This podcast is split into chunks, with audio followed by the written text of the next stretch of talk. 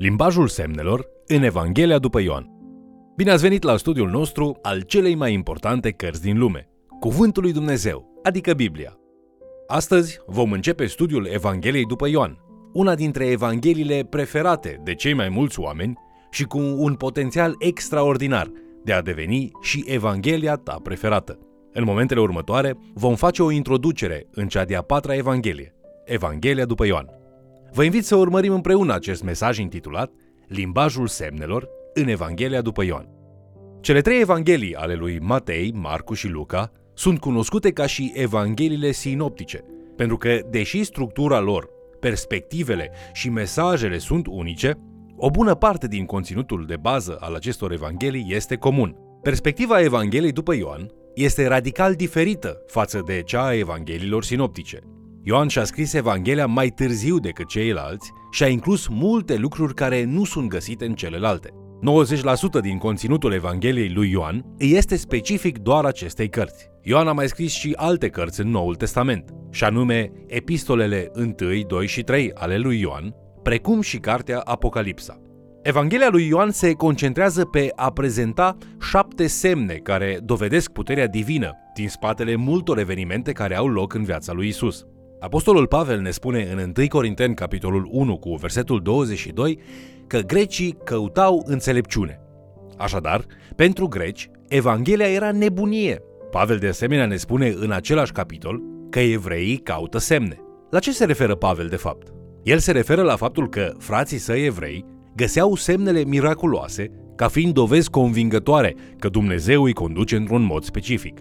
Așadar, Ioan prezintă cititorilor săi șapte evenimente pe care le intitulează specific semne, pentru a dovedi că Isus și lucrarea sa sunt într-adevăr parte din planul lui Dumnezeu. Prin semne se referă la dovezi miraculoase, lucruri pe care Isus le-a făcut și care, spune Ioan, dovedesc nu doar că Isus este Mesia sau Hristosul, ci și că Dumnezeu a venit între oameni, fiind salvatorul lumii.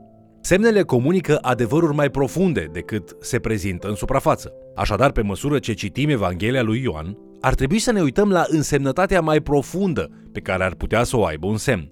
Pe de altă parte, un copil poate să înțeleagă la un nivel de bază Evanghelia lui Ioan, dar nici cel mai matur și devotat Sfânt al lui Dumnezeu nu va reuși vreodată să îi descopere pe deplin profunzimea.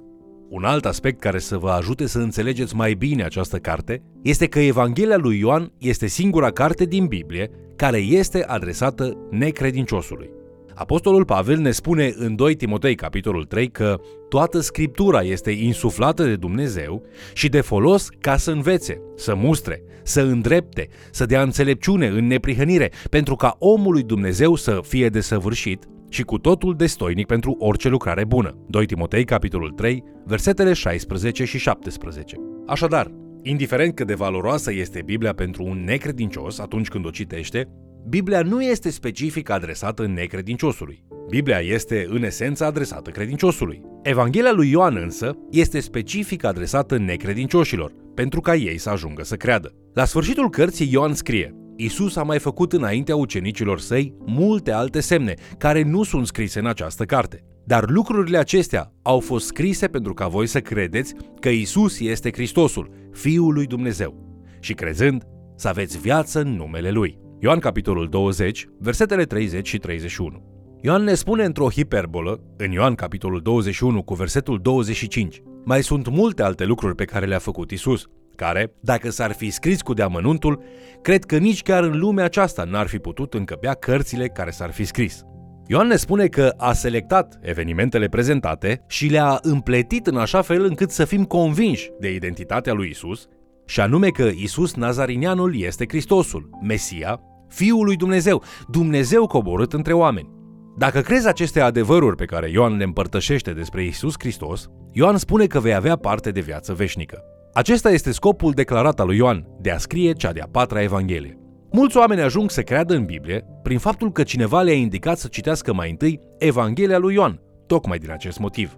Un alt aspect important în înțelegerea Evangheliei lui Ioan este să realizăm că, spre deosebire de alte evanghelii, Evanghelia lui Ioan este unică, deoarece Ioan prezintă un argument sistematic. Celelalte evanghelii predică puternic prin povestea în sine, Însă Ioan ridică nivelul interpretării discuțiilor de la el și de la Isus la un nivel mai înalt pentru cititor. Ideea pe care Ioan o susține de-a lungul celor 21 de capitole este că Isus este Hristosul, Mesia cel promis, Fiul lui Dumnezeu, Dumnezeu întrupat printre oameni. Urmăriți acest adevăr de-a lungul Evangheliei lui Ioan, chiar din capitolul 1 până la sfârșitul Evangheliei și veți vedea cum, capitol după capitol în Evanghelia sa, Ioan afirmă mereu și mereu acest adevăr. Isus Hristos nu este numele lui Isus, este numele său și titlul său. Isus care este Hristos. Când ne referim la el ca și Isus Hristos, afirmăm că Isus, cel istoric din Nazaret, este Hristosul. Cuvântul grecesc Hristos este varianta grecească de a traduce cuvântul evreiesc Mesia, mult așteptatul fiu al lui David, venit să aducă pe Israel la plinătatea promisiunilor lui Dumnezeu către Avram și David, noul legământ din Ieremia, capitolul 31, cu versetul 31 care spune Iată, vin zile, zice Domnul, când voi face cu casa lui Israel și cu casa lui Iuda un legământ nou. Când Ioan ne spune că Isus este Hristos, ceea ce ne spune de fapt este că Isus, cel pe care îl vedem în Evanghelii, este Mesia cel profețit în Vechiul Testament, venit acum din cer printre oameni, să aducă promisiunile de viacuri la îndeplinire. Ioan demonstrează în fiecare capitol că Mesia cel profețit în Vechiul Testament este într-adevăr Isus. Trebuie să abordăm toate cele 21 de capitole din Evanghelia lui Ioan, căutând răspunsuri la aceste trei întrebări. Întrebarea numărul 1 este Cine este Isus? A doua întrebare, ce este credința? Iar întrebarea numărul 3, ce este viața? Dezvoltăm aceste întrebări pe baza introducerii celei de-a patra Evanghelii, care declară în Ioan, capitolul 1, versetele 9 la 14, următorul adevăr. Lumina aceasta era adevărata lumină, care luminează pe orice om venind în lume. El era în lume și lumea a fost făcută prin el, dar lumea nu l-a cunoscut. A venit la ai săi și ai săi nu l-au primit. Dar tuturor celor ce l-au primit, adică celor ce cred în numele lui, le-a dat dreptul să se facă copii ai lui Dumnezeu, născuți nu din sânge, nici din voia firilor, nici din voia vreunui om, ci din Dumnezeu. Și cuvântul s-a făcut trup și a locuit printre noi, plin de har și de adevăr. Și noi am privit slava lui, o slavă întocmai ca slava singurului născut din Tatăl. Apoi mergem mai departe cu aceste întrebări în scopul declarat al lui Ioan în capitolul 21, versetele 30 și 31 care spun Isus a mai făcut înaintea ucenicilor săi multe alte semne, care nu sunt scrise în cartea aceasta, dar lucrurile acestea au fost scrise pentru ca voi să credeți că Isus este Hristosul, Fiul lui Dumnezeu, și crezând să aveți viață în numele Lui. Așadar, cine este Isus? Ce este credința? Ce este viața? Întrebarea numărul 1 este cine este Isus? Ca și răspuns, Ioan ne spune că scrie Evanghelia tocmai pentru a ne face o relatare a acestor dovezi miraculoase sau semne pe care Isus le face, cu scopul de a ne convinge că Isus este Hristos, Mesia, Fiul lui Dumnezeu. Expresia Fiul lui Dumnezeu era adesea folosită de evrei pentru a vorbi despre Fiul lui David ca și Fiul înfiat al lui Dumnezeu din Psalmul 2. Găsim acest sens în spusele lui Natanael destul de devreme în Evanghelia după Ioan, în capitolul 1, versetul 49, când acesta îi spune lui Isus, Învățătorule, tu ești Fiul lui Dumnezeu, tu ești împăratul lui Israel. Ioan însă îi dă un sens mai înalt atunci când dumnezeirea lui Isus și preexistența sa împreună cu Tatăl este declarată explicit. A doua întrebare. Ce este credința? În principiu, înseamnă să credem cu adevărat, până la punctul în care atitudinea și acțiunile noastre reflectă acest lucru. Credință înseamnă că vrem să riscăm cu încredere, să acționăm în baza convingerilor. Credem cu adevărat că Isus este cine spune că este și că al urma și al cunoaște este mai bine decât orice altceva ce ar putea să ne acapareze dorințele. Așadar, capitol după capitol, Ioan ne ilustrează cine este Isus și ne arată ce înseamnă să credem cu adevărat că Isus este Hristos. Acest lucru este pus în contrast cu aceia ale căror convingeri nu sunt suficient de puternice pentru a-i face să-și dorească să riște. Și întrebarea finală, ce este viața? Ioan ne spune că dacă credem ceea ce ne spune el despre cine este Isus, cu o credință ca aceea care este descrisă în carte, vom primi viață veșnică. Viața eternă nu este doar o cantitate măsurată în ani. Isus spune în Ioan în capitolul 10 cu versetul 10 Hoțul nu vine decât să fure, să înjunghe și să prăpădească. Eu am venit ca oile să aibă viață și să o aibă din belșug.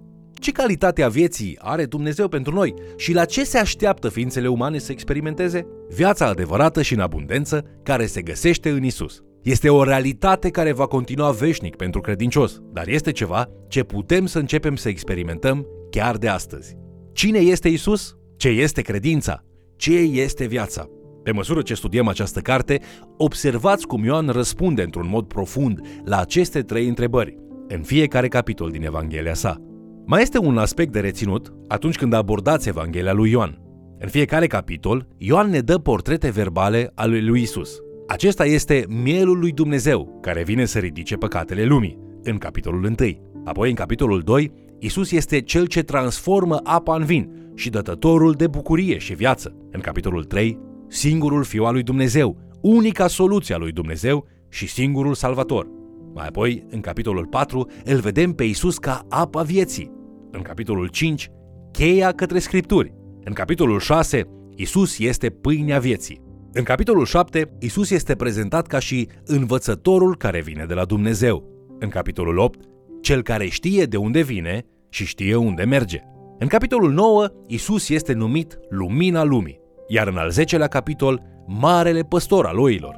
În capitolul 11, îl întâlnim pe Isus ca învierea și viața, iar în capitolul 12, el este sămânța care cade pe pământ și moare pentru a aduce roadă și a-L glorifica pe Tatăl. Portretele nu se opresc aici. În capitolul 13, Isus este slujitorul care spală picioarele apostolilor. Mai apoi, în capitolul 14, el este prezentat ca și calea, adevărul și viața. În capitolul 15, Isus este vița care caută ramuri durabile. Iar în al 16-lea capitol, Isus este cel ce trimite pe Duhul Sfânt. În capitolul 17, Isus își ia rolul de mare preot care se roagă pentru biserica sa, iar în capitolul 18, el este marele martor care vine să mărturisească despre adevăr. În capitolul 19, îl vedem pe Isus ca și Hristos cel crucificat. Însă în capitolul 20, vestea bună este că îl întâlnim pe Hristos ca cel înviat. Iar apoi, în finalul acestei evanghelii, în capitolul 21, facem cunoștință cu Hristos cel care trimite. Așadar, apropie-te de Evanghelia lui Ioan cu rugăciunea aceasta în inimă. Doamne, ajută-mă să-L văd pe Isus. Cerei Duhului Sfânt să îți facă parte de o revelație a lui Isus pe măsură ce citești Evanghelia lui Ioan și să te bucuri de fiecare întrezărire a gloriei lui pe care Duhul Sfânt o descoperă. Primele 18 versete din Evanghelie sunt un prolog sau un cuvânt înainte. Aici Ioan ne aduce în vedere plinătatea naturii sale de Dumnezeu venit să locuiască printre oameni, personificat ca și cuvântul lui Dumnezeu. Marea tema a Evangheliei lui Ioan este Cuvântul s-a făcut trup și a locuit printre noi ca să vedem gloria lui Dumnezeu. Citim aceasta în Ioan, capitolul 1, cu versetul 14. Ioan ne spune mai departe, a venit la ai săi și ai săi nu l-au primit. Dar tuturor celor ce l-au primit, adică celor ce cred în numele lui, le-a dat dreptul să se facă copii ai lui Dumnezeu, născuți nu din sânge, nici din voia firilor, nici din voia vreunui om, ci din Dumnezeu. Ioan, capitolul 1, versetele 11 la 13. Cu alte cuvinte, Ioan spune că toți cei ce cred în el sunt născuți din nou. Ei primesc viața adevărată, spirituală și veșnică. În încheierea studiului de astăzi, haideți să revedem câteva puncte esențiale. În primul rând, Evanghelia lui Ioan este scrisă pentru necredincioși, ca aceștia să poată să cunoască adevărata identitate a lui Isus, adică Dumnezeu venit pe pământ ca și om, să împlinească marile promisiuni ale Vechiului Testament către Avram și David în calitate de Mesia sau Hristos. Ioan, prin Duhul Sfânt, vrea să evidențieze adevărata natură a credinței și abundența vieții veșnice care poate fi avută prin credința în Isus. Departe de a spune într-un mod simplist cititorului cine este Isus, Ioan lasă ca semnele miraculoase ale lui Isus să vorbească pentru a-l câștiga și a-l aduce la o credință în Isus plină de încredere și care își asumă riscuri, care se afirmă prin acțiuni pline de curaj. Crezi că Isus este Dumnezeu venit între oameni, cel care împlinește vechea speranță de salvarea păcătoșilor? Dacă nu, studiază Evanghelia lui Ioan împreună cu noi. Dacă crezi, rămâi cu noi pentru a aprofunda aceste cunoștințe. Vă mulțumesc pentru că ați fost alături de noi, studiind Cuvântul lui Dumnezeu. Crezi tu în Isus Hristos? Dacă nu, ascultă-l cu atenție pe Ioan în încercarea lui de a te convinge în inimă că Isus este Mesia, Fiul lui Dumnezeu, Dumnezeu între oameni. Dacă vei crede, vei avea viața din belșug promisă de Isus celor care au adevărata credință în El. Până data viitoare, fie ca să descoperi abundența vieții care poate fi a ta, în Isus care este Hristos, Dumnezeu coborât între oameni. Vă invit să ne urmăriți în continuare și, de ce nu, să mai chemați cel puțin o persoană să ni se alăture.